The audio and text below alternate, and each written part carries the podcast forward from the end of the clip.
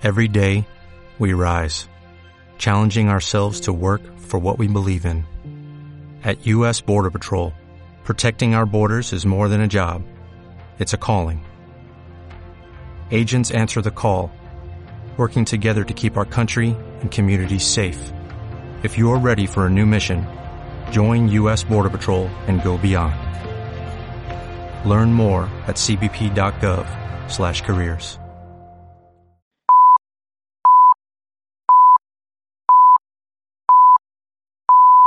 A todos, muy buenos días, muy buenas tardes, muy buenas noches, dependiendo a qué estés escuchando esto. Soy Dino Coppola, bienvenidos una semana más a vuestro programa de la derecha disidente. Lo que más se busca es la tranquilidad. Tengo aquí al amo y señor del castillo, director y único responsable, señor juez, Simonov. Simonov, gracias por estar aquí otra vez. Hola, muy buenas, Dino. Eh, muchas gracias por eh, estar de nuevo juntos, por la compañía, gracias a nuestros escuchantes. Y bueno, vamos allá.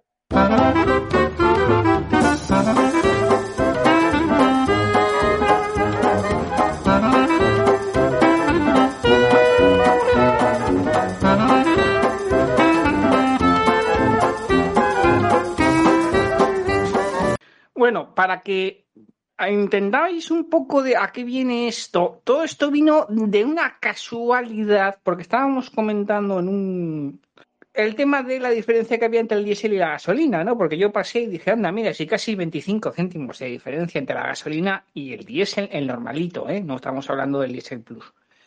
Y nos vino aquí a comentar Simonov que resulta, que esto ya lo hemos comentado más de una vez, que el diésel sí es verdad que es un derivado del petróleo, pero no es un derivado cualquiera del petróleo. De hecho, se necesita un tipo concreto de petróleo y mm, bueno, para que lo explique, para que todo el mundo lo entienda, Simón, ¿nos puedes explicar a todos mm, por qué se necesita un petróleo?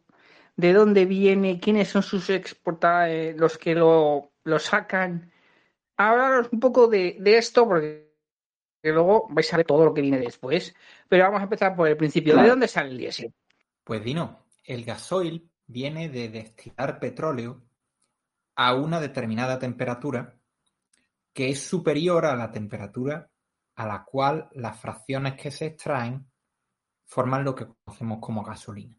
Y distintos tipos de petróleo, porque el petróleo no es el mismo en todos lados, aunque lo pensemos, el petróleo es petróleo, pero realmente distintos tipos de petróleo tienen más fracciones, más tipos de hidrocarburos que son más adecuados para formar gasolina o para formar gasoil o para formar lubricantes y otros productos, dependiendo de la proporción de hidrocarburos y la longitud de sus cadenas que contengan puede tener unas características muy distintas. Puede ser un petróleo mucho más ligero, puede ser mucho más pesado. Entonces, al ser más pesado, tiene más sentido no tratar de extraer demasiadas fracciones ligeras del, petróleo y tratar de optimizarlo sacando fracciones más pesadas. Como el gasoil, el fuel oil, variantes del fuel oil como el mazut, algunos combustibles de aviación y eh, los plásticos hay muchísimos plásticos que son derivados del petróleo. Y también hay otra cosa que es importante aquí, que es la cantidad de azufre que tenga, porque eh, se habla del grado de dulzura o de acidez que tiene el petróleo, causa del inglés, sweetness and sourness, y no es porque sean más ácidos o contengan azúcares, nada de eso, es por el contenido de azufre y de otras impurezas que hacen poco deseable, porque a la hora de quemar las fracciones destiladas, pues, el azufre y otros tipos de compuestos, nitrógeno, etc., se reflejan en el tipo de, productos de la combustión. Por ejemplo, eh, la lluvia ácida, eh, si quemas un petróleo que sea más ácido, con más contenido en azufre, eso significa que emite más óxidos de azufre a la atmósfera y eso agrava el problema de la enfermedad. Entonces, uno tiene que ser consciente de cuál es el tipo de petróleo que se está utilizando y de hecho hay distintos estándares dependiendo de la zona en la que uno esté. El barril de petróleo Brent, que es el que se suele tomar como referencia, es un petróleo muy dulce, que se puede sacar mucha gasolina de ahí con poco, relativamente poco fracking respecto a, a otros petróleos. No es lo mismo el Brent que el West Texas Intermediate. Si habéis visto la película gigante de, con James Dean, ese, de, eh, el de la famosa escena en la que está el tío bailando debajo de la lluvia de petróleo.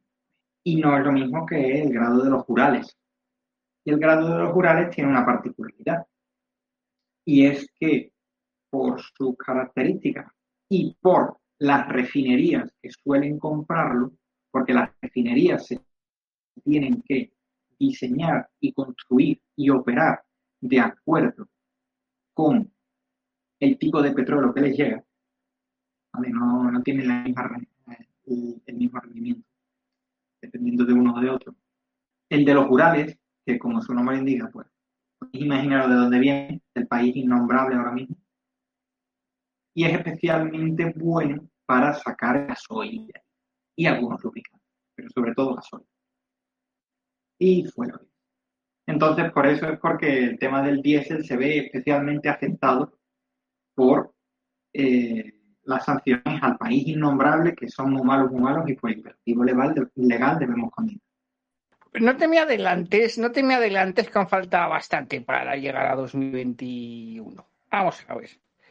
Tú te acuerdas del diésel ICC, ¿verdad? ¿Qué año sería más o menos? ¿Qué año cuando la Unión Europea? Eh, es a partir de los años 90 cuando empiezan a retirar una serie de trabas sociales, impositivas y demás a, a gasoil, pero eh, cuando le dan caña sobre todo es en los años de la, de la burbuja inmobiliaria en España post.com en, el resto del mundo, cuando eh, empiezan a dar una serie de incentivos fiscales, el gasoil en muchos países, España incluida, ha tenido menos impuestos que la gasolina. Y es en esos años, sí, es en esos años, a partir del 98 sobre todo, diría yo que empieza la, diferencia. Pero digamos, cuando, cuando se lo piensan es a principios de los 90, ¿no? Sí. A partir del 92 y tal. oye, ¿y qué, ocurrió? Y dime, ¿qué país, de, quién es el mayor proveedor de diésel a Europa? Eh, pues ya lo digo, no, o sea, por imperativo legal debo condenar ah, ese país. Vale, vale, vale, vale. Oye, ¿y en, ese país que no se puede nombrar y ocurrió algo a principios de los 90? Es cuando coincide. Eh, pues aparte, sí, pues lo que pasó es que em, cayó una dictadura y llegó al poder una democracia que bombardeó el parlamento de dicha democracia, porque entonces tenía todavía el nombre de Soviet Supremo. Entonces, por supuesto, estaba justificado bombardearlo y estaba justificado pues hacer un tremendo pucherazo del cual resumían las revistas americanas como Newsweek y tal, cómo ayudamos al presidente de ese país, que entonces era amiguito nuestro, pues no, no sé cómo decirlo de una manera, ¿sabes? llamémoslo eh, Yeltsin. Sí, O sea, que en la época en la que estaban gobernando en Rusia los, los buenos, es cuando se hace, el, bueno, se decide que el diésel sea el combustible importante. Son meras casualidades, señor juez, ¿eh? que Alemania presionara para el diésel sabiendo que tenían hasta los gustos metidos hasta, pues bueno, hasta la, bueno, hasta donde queráis. No lo vamos a decir aquí. Eh, pues hasta, la cocina, hasta la cocina. Eso sigue, mucho impacto, con, mucho, pero muchísimo con el, con la burbuja, pues, pues por el crédito barato, también es verdad que era el combustible de los pobres también, muchas veces. Eso no se quiere reconocer, pero, ese, estima, ese estigma se lo van quitando porque ya empiezan a salir una serie de vehículos con motor diésel de alta prestación. ¿no? Empiezan a salir los famosos TDI con las tres letritas rojas o al menos dos letritas rojas. Los, los Volkswagen Phaeton así. Vale, vale, vale. ¿Y, eh, ¿Y cuándo dices tú que se acaba la fiebre del diésel? En 2015, ¿no? Septiembre de 2015 cuando sale lo del Dieselgate.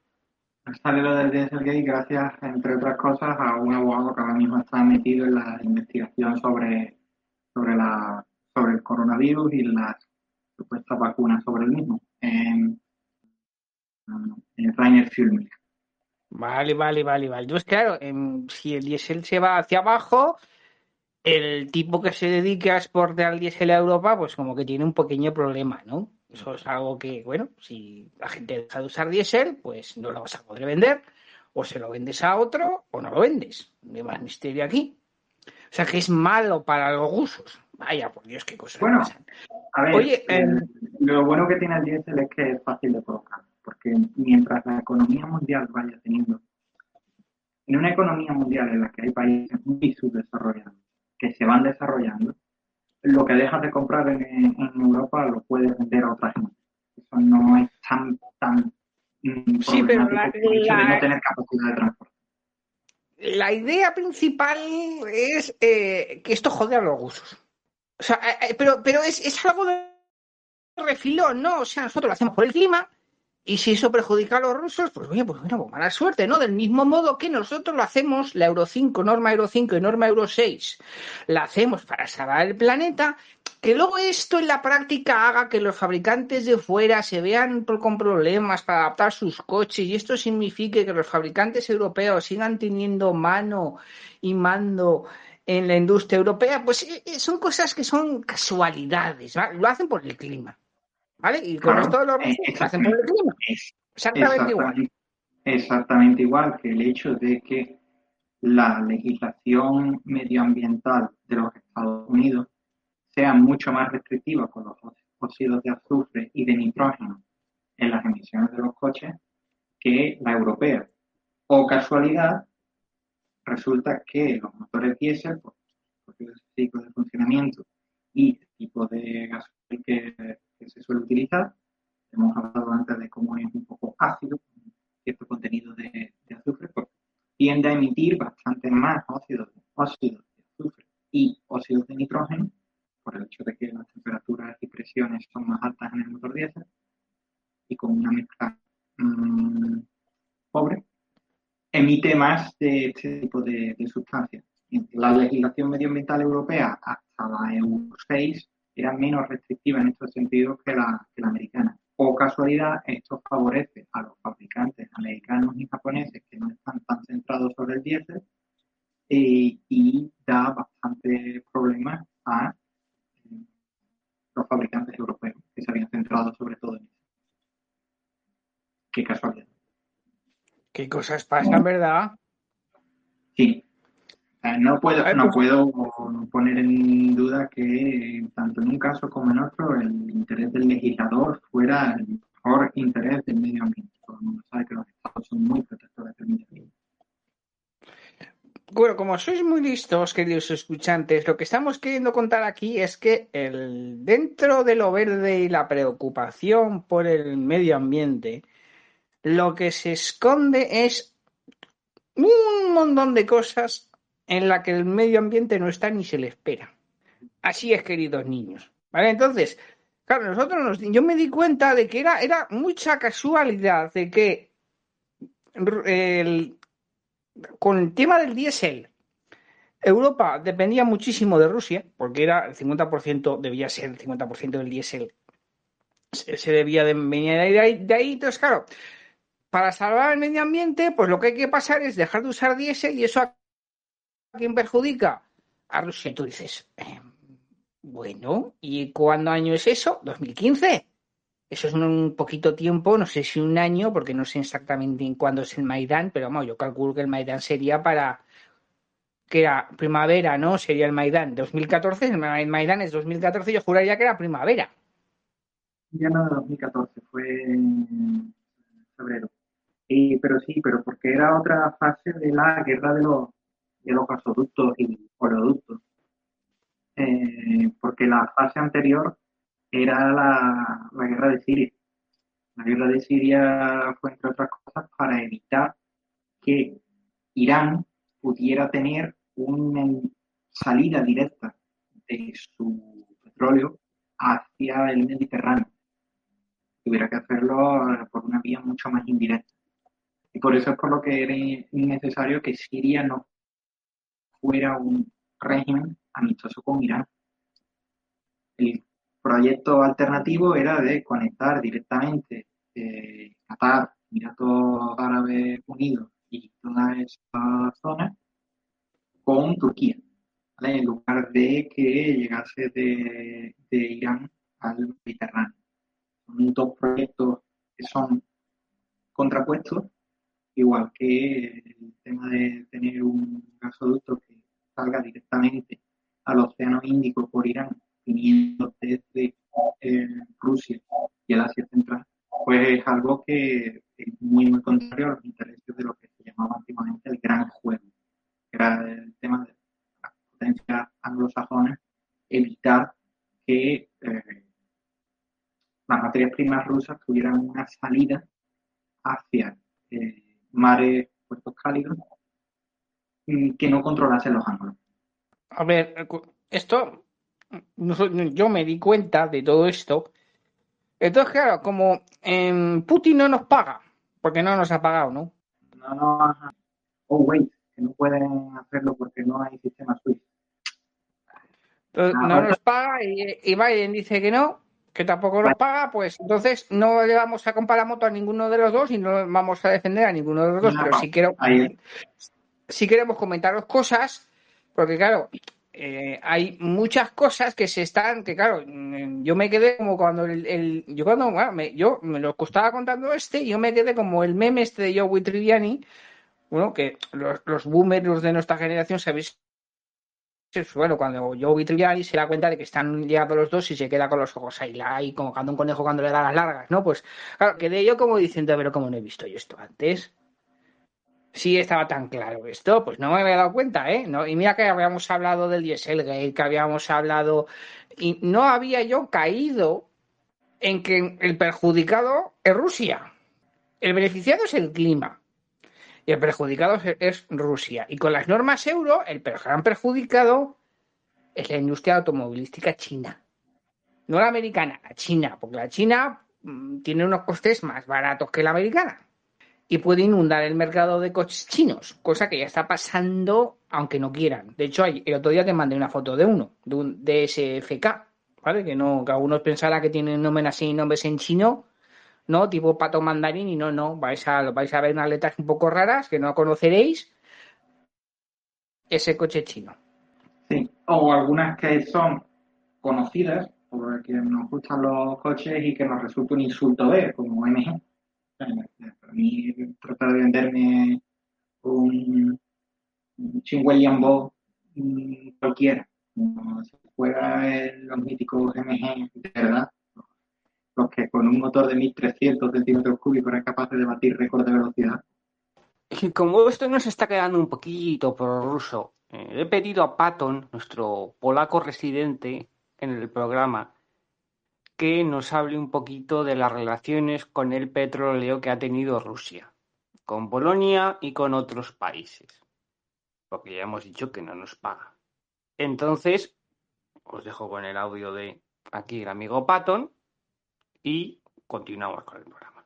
Vamos a eh, remontar en el tiempo hasta 1981 que es cuando el Comité Central del Partido Comunista de la Unión Soviética presenta un ultimátum a través de su embajada en Varsovia eh, para que el general Jaruzelski eh, ponga una orden porque los soviéticos básicamente le llegaron a decir en septiembre de 1981 o pones una orden social usando todos los medios disponibles o te cortamos el suministro del oro crudo barato, de gas barato y todo lo más, con todo lo que aquello implicase, básicamente Polonia en aquellos tiempos no tuviese que comprar eh, hidrocarburos mm, en los mercados internacionales y no por los eh, no a través de los precios digamos preferentes que ofrecía el el, eh, el Comecon, ¿no?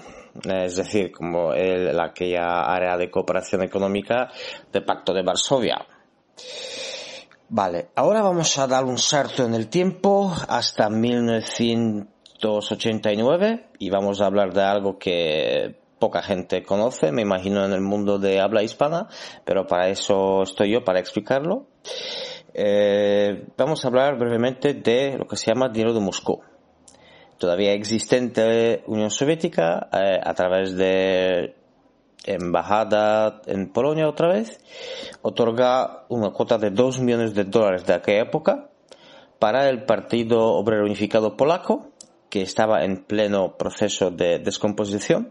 Supuestamente era dinero eh, ingresado para pagar eh, finiquito al personal administrativo, gente del partido, ¿vale? Para pagar amortización pues de bienes, inmuebles, material de oficina y etcétera, pero el otro fin principal de ese dinero fue eh, que fuese una base para crear un nuevo partido eh, que garantizaba, que, iba a garantizar los, los, dos intereses estratégicos que tenía Unión Soviética, que ya estaba en su recta final, en Polonia, suministro de gas y suministro de petróleo, ¿vale? Eh, en efecto, a través de este dinero se creó un partido que se llamaba eh, Socialdemocracia de la República Polaca, que básicamente eh, los que eran comunistas ayer pues se pasaron al bando de socialdemócrata, ¿no? Y claro, así es como empezó el tentáculo. En, es decir, fortísimos, eh, fortísimas influencias de la Unión Soviética en, en Polonia a principios de los años 90, con plena transición democrática, entre comillas, democrática en marcha. Eh, en aquellos años, por cierto, se firma un contrato no de un año, no de dos, no de cinco, sino de 25 años de duración. De 25 años de duración. ¿vale? El gobierno que llegó al poder en 1997 empezó una estrategia um, que se llamaba más o menos 2 um, es igual a 4 se podría decir así, es decir, ellos partían de la base, su plan de disminuir la influencia, o de, mejor dicho, la dependencia de los hidrocarburos rusos era fácil. Mínimo dos continentes y en mínimo cuatro proveedores, por eso dos es igual a cuatro. Entonces la idea era tener en Europa dos proveedores y fuera de Europa dos proveedores, porque Polonia la ventaja que tiene, es ahora un comentario técnico pero muy, muy, eh, muy importante, Polonia la ventaja que tiene respecto a las demás economías europeas es que nuestras refinerías son capaces de procesar petróleo de Estados Unidos, de Canadá, de Irán, de Oriente Medio, eh, de Rusia, de Nigeria, eh, porque la tecnología, la tecnología ya se puso en los años 60, 70, ¿vale? Con lo cual no dependemos, digamos, desde el punto de vista industrial de un proveedor único, ¿no? Eh, luego, ¿qué es lo que habría que comentar también aquí interesante? Bueno, habrá que comentar que señor eh, ilustrado y respetado presidente de la Federación Rusa, Vladimir Vladimirovich Putin, tiene todo un doctorado hecho en 1997 en el Instituto Estatal de Metalurgia en San Petersburgo y la tesis es cómo, eh, digamos, potenciar o maximizar eh, influencia geopolítica de la Federación Rusa a través de exportación de los hidrocarburos. Eh, suena bien, contundente y claro, ¿no? Eh, punto siguiente que quería comentar, Polonia al final optó por arbitraje internacional con Gazprom principalmente porque sostenía que las cláusulas de larga duración eh, pues eso, vincularte a 25 años con un proveedor, eh, violaban una especie de acuerdos de comercio internacional y tal. Y al final, el tribunal, el, el, tribunal de arbitraje internacional en Estocolmo dio razón a Polonia, con lo cual Gazprom nos pagó 1.500 millones de dólares como compensación.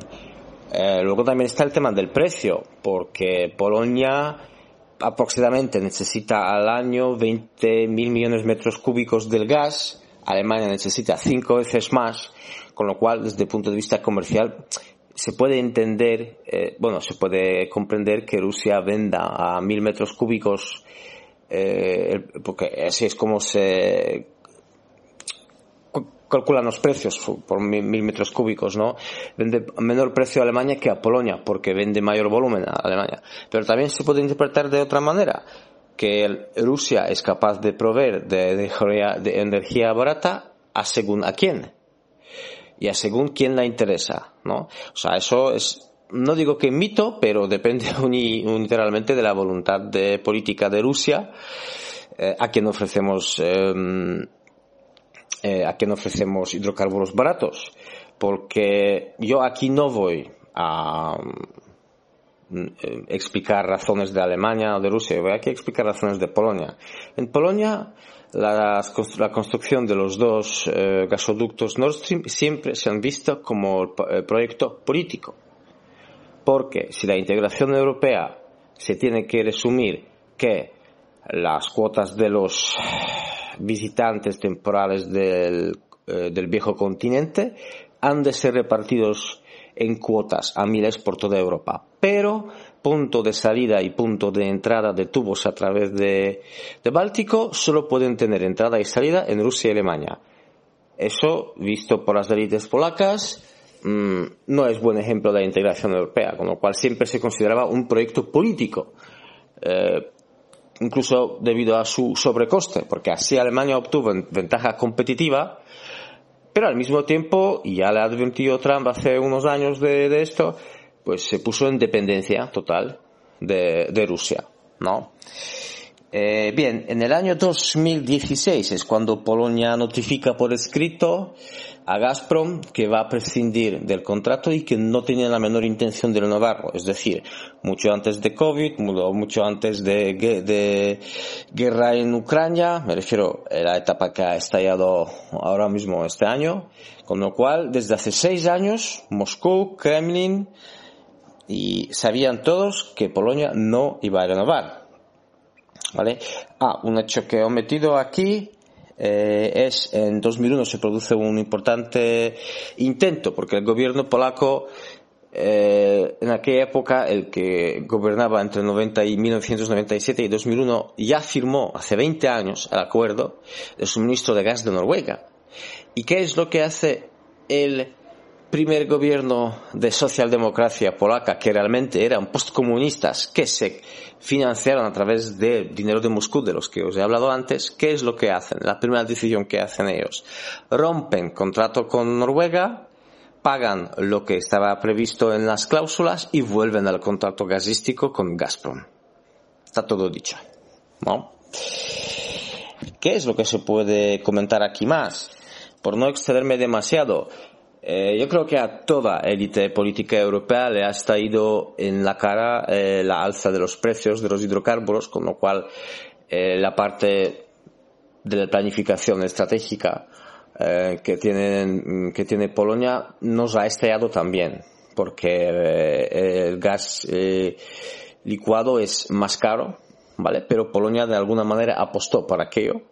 Y yo aquí mm, por desgracia, o, muy a pesar a los eh, ilustres y respetados rusofilos del mundo hispano o de habla hispana, sí que tengo que decir que cuando bien se podría decir que, la, que el precio que ofrecía Rusia por venta de hidrocarburos a Polonia era cosa de la política comercial de Gazprom o de Rosneft, en caso del petróleo, pues bien, ahora es nuestra decisión soberana de Polonia, soberana también entre comillas, de aceptar mayor precio de hidrocarburo, ponerse en dependencia eh, de otro país, que en este caso es Estados Unidos, eh, pero eso es algo común a todas las élites políticas eh, polacas desde 1989. Todas, da igual cuál fuese su sesgo ideológico, siempre su idea fue tener una alianza estratégica, política y militar con Estados Unidos. Eh, y eso es lo que, por otra parte, Rusia no, no, nos perdona, no nos perdona y no nos va a perdonar porque hemos salido de su zona de la, de la influencia. ¿no? También quería argumentar un, un, caso curioso, porque claro, si entre, digamos, la narrativa de Kremlin, eh, Ucrania es un país tremendamente rusófobo, si lo, si lo extrapolamos este argumento al terreno de hidrocarburos, Polonia es un país que es 50 veces menos rusófobo que Ucrania. ¿Y de dónde, mis queridos oyentes, saco yo ese cálculo? Muy fácil, muy fácil. Ucrania, hasta el estallido de la guerra, más o menos ingresaba 2.500 millones de euros o dólares en concepto de tarifa por el, eh, por el envío del gas y de hidrocarburos y de petróleo a través de su, su territorio hacia, o sea, hacia el oeste, este de, oeste de Europa.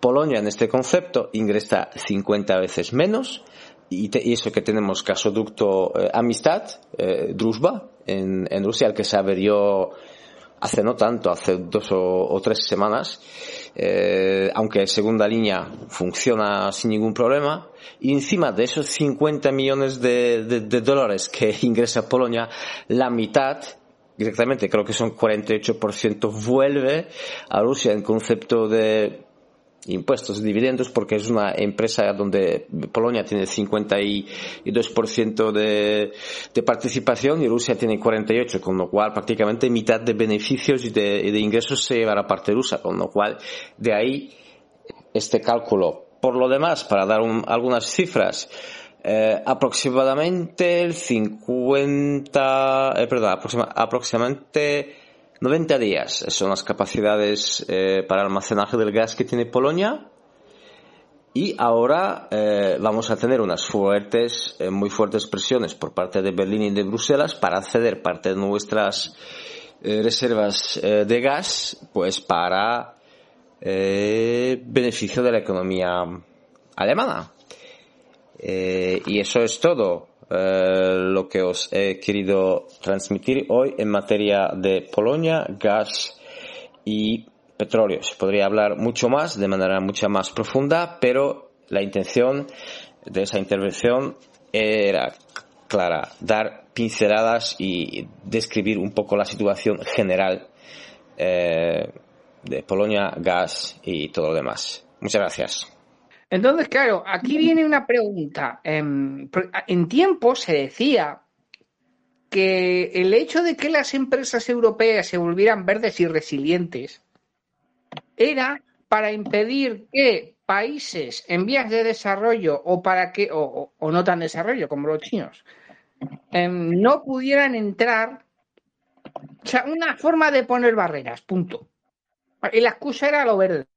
Sí como siempre son excusas, ¿sabes? Lo, importante es que el currito no viva mucho. Pues claro, entonces ahora viene una, una pregunta, ahora que estamos con la norma, estamos ahora que estamos con la norma Euro 6 de los coches, está la norma Euro 7.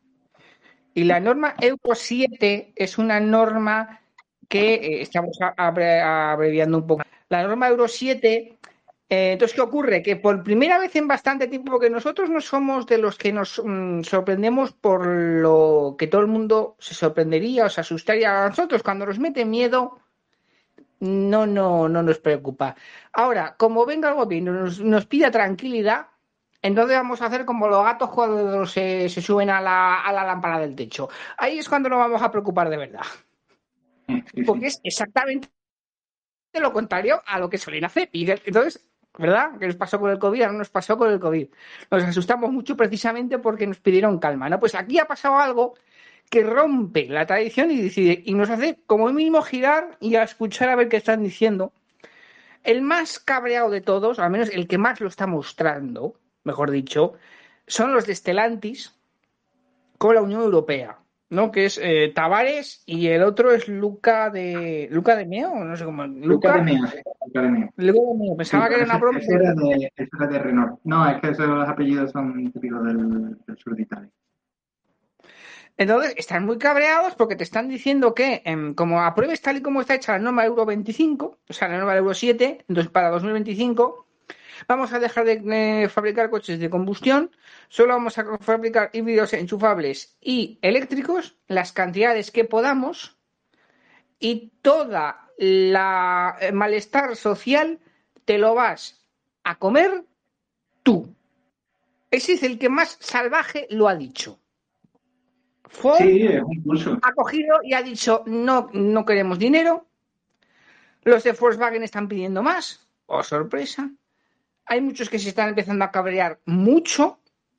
Entonces, claro, Simonov, em, cuéntame un poco la. Eh, explícanos a todos un poco por qué esto nos llama tanto la atención. A ver, intentemos explicar y que nos hagan caso, porque esto que está pasando no es normal. No es normal en el sentido de que tampoco era normal que las petroleras de Estados Unidos, escribiendo una carta muy formal, que traducido del formal empresario al español es antebastio loco. No, pues eso no era normal y esto tampoco es normal. Así que explica por qué no es normal. La industria del automóvil en Europa es, junto con la del electrodoméstico, hay quien también metería a inmobiliaria, aunque yo no considero que sea una industria, es otra cosa. De las últimas grandes industrias manufactureras que dependen de alta tecnología, que tienen mucha base de fabricación todavía en el continente y que tratan directamente con el consumidor final. A diferencia de otras como la armamentística o la de infraestructura y obras públicas que tratan sobre todo con clientes que son grandes instituciones, los estados. Pero la última las últimas grandes industrias que están interesadas en la existencia de una clase media para que haya clientes suficientes de sus productos son estas, las del, las del automóvil y las del electrodoméstico, y sobre todo las del automóvil. La, la industria manufacturera que tiene más contacto con lo que es el consumidor último, ¿no? que, tiene una gran dependencia de que el consumidor último, pues, efectivamente elija su producto y lo compre. O haga un renting en el caso de, muchos coches, ¿no? que, lo, Pero al fin y al cabo, se trata de que tenga, haya demanda de nuevos productos, igual que de nuevos electrodomésticos. Y con los coches resulta, vehículos en general, porque nos estamos olvidando aquí una parte importante que es el transporte por carretera, sobre todo en países que no tienen una red ferroviaria de mercancía digna de tal nombre, y España es uno de ellos. Pues resulta uno de los usos entre los últimos restos de industria que está interesada en que exista una gran masa de clase media, porque son los que se pueden permitir sus cosas, y una clase política que da por amortizada a la clase media y que quiere solamente atender a sus necesidades de su propia clase, la clase política, la clase dominante, y tener a las masas totalmente desposeídas. Pero esto no me lo estoy inventando yo. Eso es la Agenda 2030. ¿Vale? Eso, los redondelitos de colores que se ponen en la solapa del traje los políticos de casi todo el arco parlamentario, eso, ¿vale? Eso y no me lo estoy inventando yo. Son, objetivos declarados de ellos. O sea que no me queréis creer a mí porque soy un conspiranoico y un y tal, no lo hagan. Mirad qué es lo que quieren decir. ¿Qué es lo que dicen esto? Pues eso, es una clase política que nos da por amortizada y una clase empresarial que considera que todavía se le puede ordeñar un poco más a la vaca. La vaca somos nosotros. Vale, a ver, entonces, en la, tú has dicho la Agenda 2030. Y claro, em, lo hemos dejado caer. ¿Y qué país es el que se supone que va a ser número uno para la Agenda 2030? ¿Qué es lo que quiere la, la Agenda 2030? ¿Que ¿Ese país cómo se llama? Pues ese país, el número uno para la Agenda 2030, pues eh, pizza. Los colores de su bandera son rojo y amarillo y no es España. Y nadie esos ¿Nada de eso? ¿O todo el mundo se hace el tonto aquí? Todo el mundo se hace tonto aquí, pero... ¿Qué papel tiene China en todo esto, Simonov? ¿O qué pinta tiene de, mejor dicho, porque ya aquí acusar, pero qué es la pinta que tiene aquí? Aquí no vamos a explayar bastante. Mm, vale, eh, yo trataré de hacerlo breve, pero mm, la pinta que tiene es que demasiados aspectos de la sociedad china y sobre todo de su sistema político le encantan a las élites actuales, porque el Partido Comunista Chino y todo el sistema eh, político que tiene está muy, muy firmemente atrincherado. Eh, es dudoso que haya una alternativa articulada en el país, lo cual significa que es difícil que haya revoluciones violentas externas al sistema por lo que parece ahora, porque visto desde fuera no tenemos mucha visibilidad de lo que existe realmente dentro. Lo que vemos es lo que nos quieren enseñar.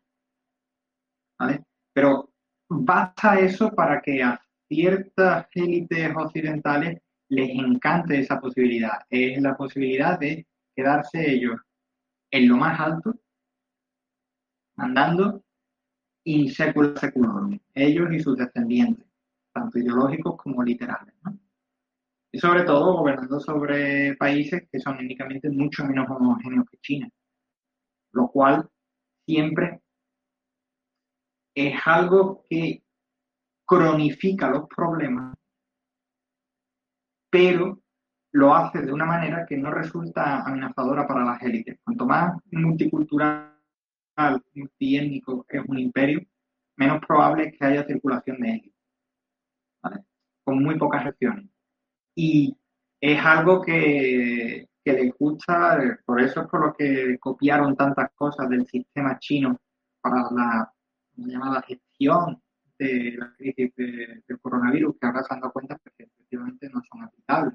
Por eso ellos siguen todavía utilizando la política del cero COVID, mientras que casi ningún otro país ya lo, lo hace. Hemos dado cuenta de que con eso no se va a ningún lado.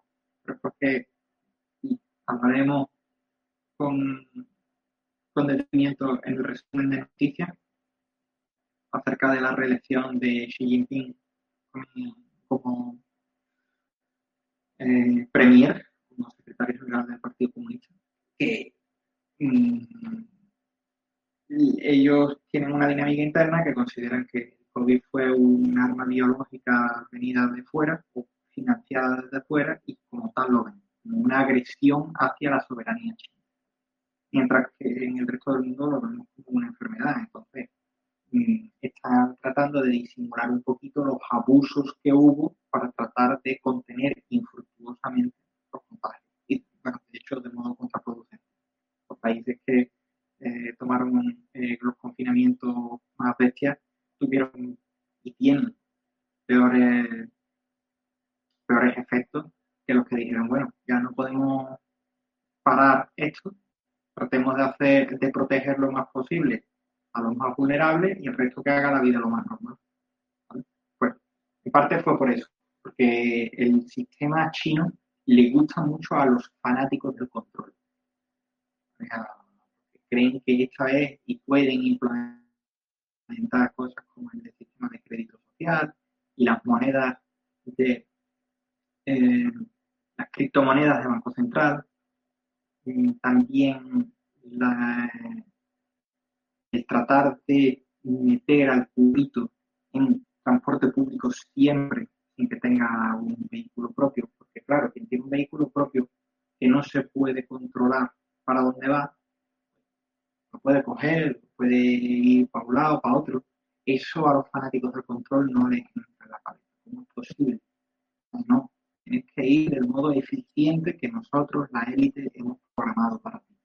Y bueno, y cuéntame un poquito acerca del, no tanto el tema de copiar a China, sino de las propias intenciones de China. Porque, por ejemplo, por ejemplo, en todo esto del coche eléctrico, China es un gran em, productor. Y también lo es de muchas cosas relacionadas con el mundo verde. Verde, el mundo ecológico, generadores, un millón de cosas. Claro, China son- también está metida. Claro, son verdes mientras no veas cómo se hacen. Que básicamente se trata de destruir ecosistemas enteros para, para hacer las baterías de los, mm, de los coches y patinetes eléctricos. Para que hablan de movilidad sostenible, no sé cuánto. Bueno, para fabricarte esto, ¿qué? Eh, Es mucho más ecológico mantener funcionando un camión un coche viejo con el caño de humo que está echando detrás que comprarte un coche eléctrico nuevo. Pero ¿qué pasa?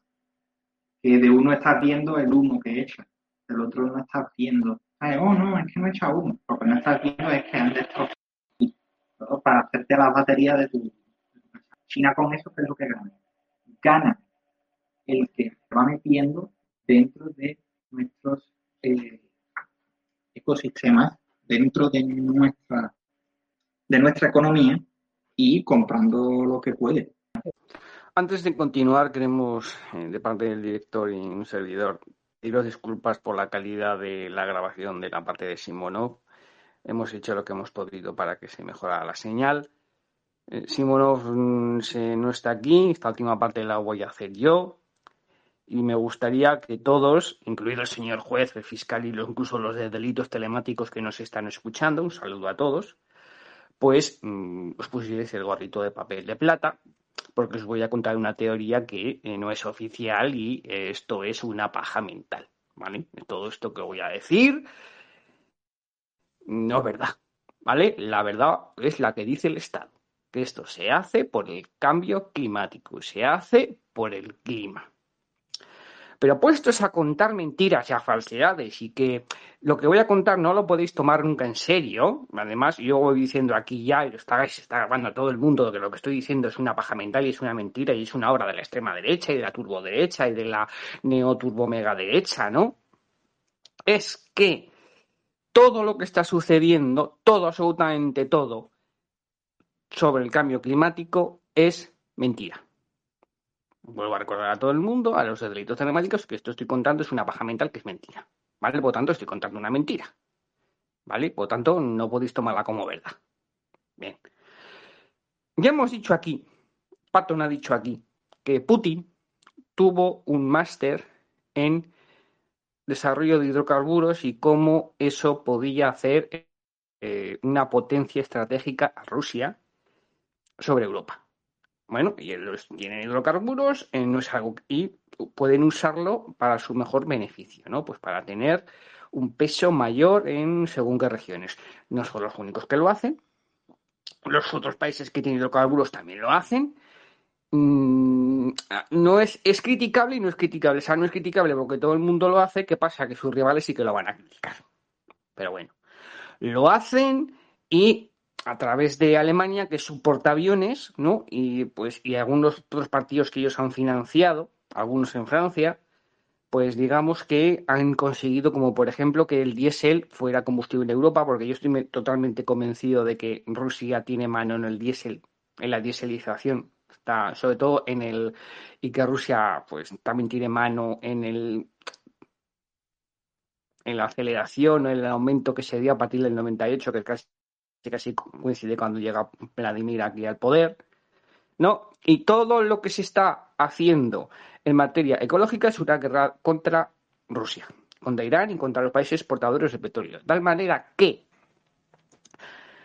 se buscó algo como sustituto del eh, combustible, porque eso beneficiaba a unos países que sean enemigos de Occidente. Entonces, se buscó algo que era mm, pues lo verde y lo resiliente y se juntaron geoestrategia, geopolítica, fondos de inversión, corrupción y ecologistas.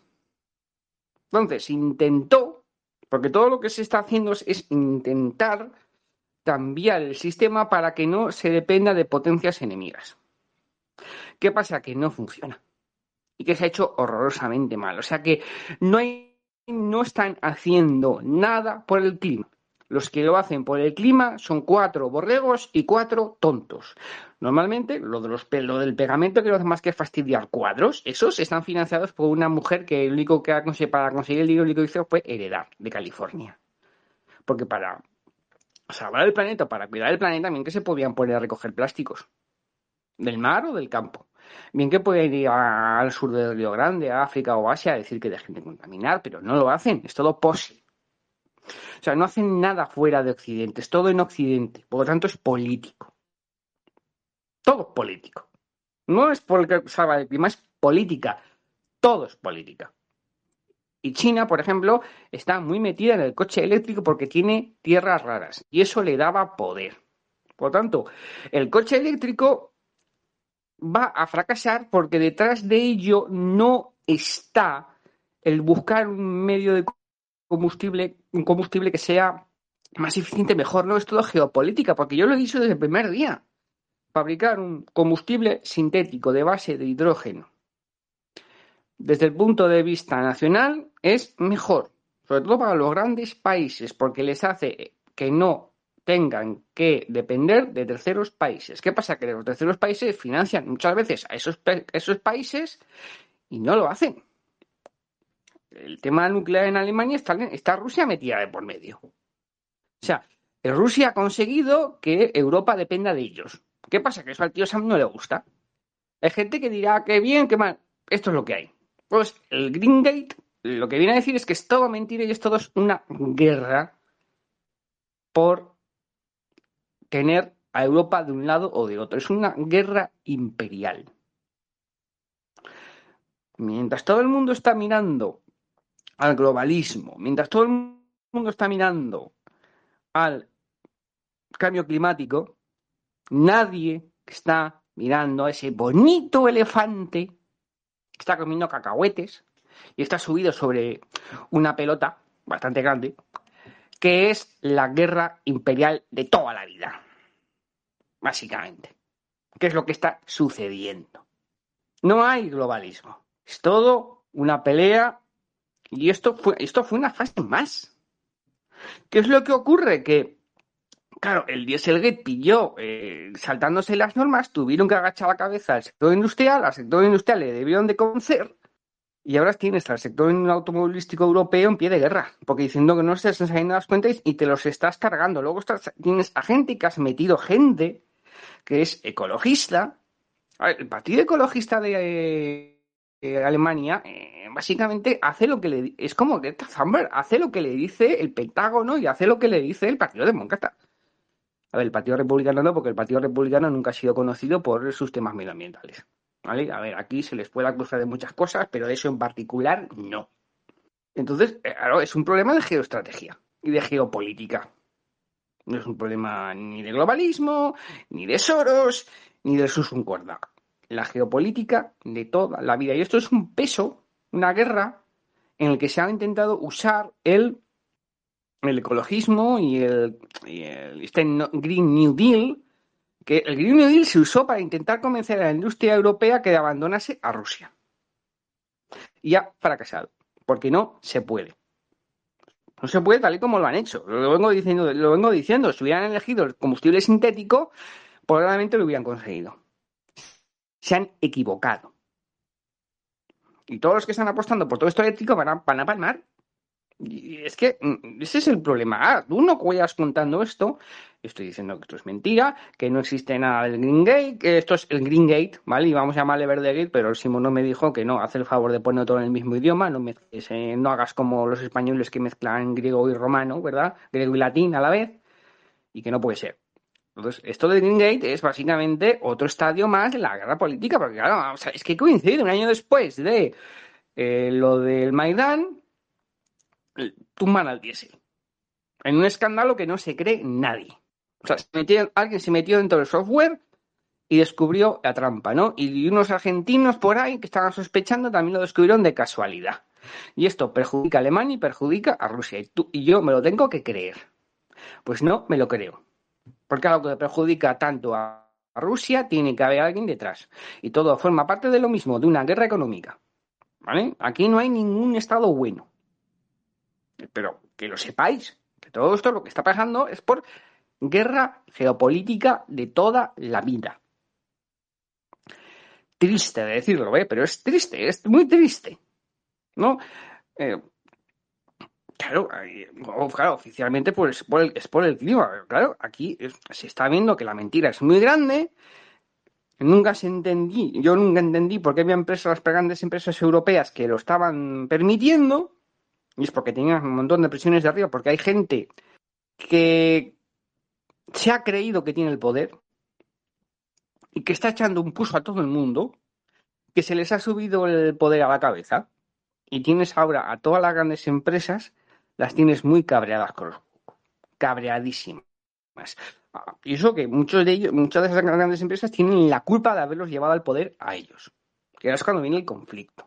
Y ahora cuando viene el Luca de Meo y viene Tavares a decirles te vas a comer tú las revueltas sociales. Porque les encanta el poder. Porque ahora el modelo de China, a pesar de que China tiene un millón de problemas que nadie cuenta. Y que son chinos no puedes usar algo que, puede funcionar más o menos en China, en Occidente, porque somos distintos. En China no te cortan la cabeza. En Occidente puede que sí. Y, ese es el problema, ¿no? De que, claro, la gente puede llegar a cabrearse mucho, ¿no? Cuando dicen, me han estado engañando, todo esto no vale para nada, es todo mentira porque aquí han comprado a todo el mundo, están, han comprado el sistema financiero con el tema de los bonos de emisiones de carbono, que perjudica a los de fuera de Occidente, porque son los que no tienen la tecnología, eh, perjudica al ciudadano de Occidente, al ciudadano de fuera, a los únicos que no perjudica son a la élite. Entonces, se ha apostado por algo para hacer una guerra comercial y les ha salido mal, porque estaba mal hecho, está mal planificado pero no es que no, hace falta ser el más listo del barrio. Nosotros no somos, lo más tonto del barrio y nos dimos cuenta hace mucho tiempo de que esto no va a ningún sitio. Pero hay gente que quería creer. Hay gente que no vamos a hacer como este que salió con Jorge el Salvaje, que decía que la gente no puede vivir sin Dios. Eh, la gente puede vivir sin Dios. De hecho, hay religiones que no tienen Dios. Lo que no puede vivir sin religión. Y tienen fe ciega en la ciencia. Fe ciega en la ciencia que está compuesta por hombres que son corruptibles como el resto de la humanidad. Pero supongo que, bueno, que la gente necesita creer. Lo que pasa es que luego van ateos, bueno, puede ser. Religiosos, seguro que lo son. Lo que no serán serán cristianos, pero son religiosos. Y hay mucha gente que peca de buenismo, que peca de soberbia, que peca de mm, soy más listo que los demás. Y Trump avisó hace mucho tiempo. Europa decidió reírse. A Europa no se ríe. Tienes a Reino Unido colapsado. El Banco, el Banco Nacional de Suiza ha perdido 143 mil millones de dólares en lo que viene de año. Tienes el euro desplomándose. Entonces, claro, eh, es un poco complicado porque, claro, aquí como no estamos a favor de la OTAN, no estamos a favor de Rusia, no estamos a favor de Ucrania, pues nuestra posición es complicada. Nosotros entendemos que em, si no vas a depender de uno, vas a depender de otro, pero nosotros, nosotros decíamos desde el principio que es que el combustible eh, sintético es lo mejor porque lo puedes fabricar tú. Claro, por eso decíamos, es que em, si hubiera interés nacional, tirarían por el sintético. Entonces, todo va a fracasar.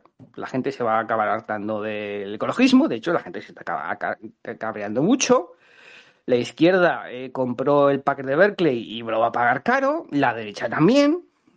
Y los cuatro locos que estábamos diciendo lo contrario, pues vamos a tener razón. Pero bueno, es, lo que hay. ¿Vale?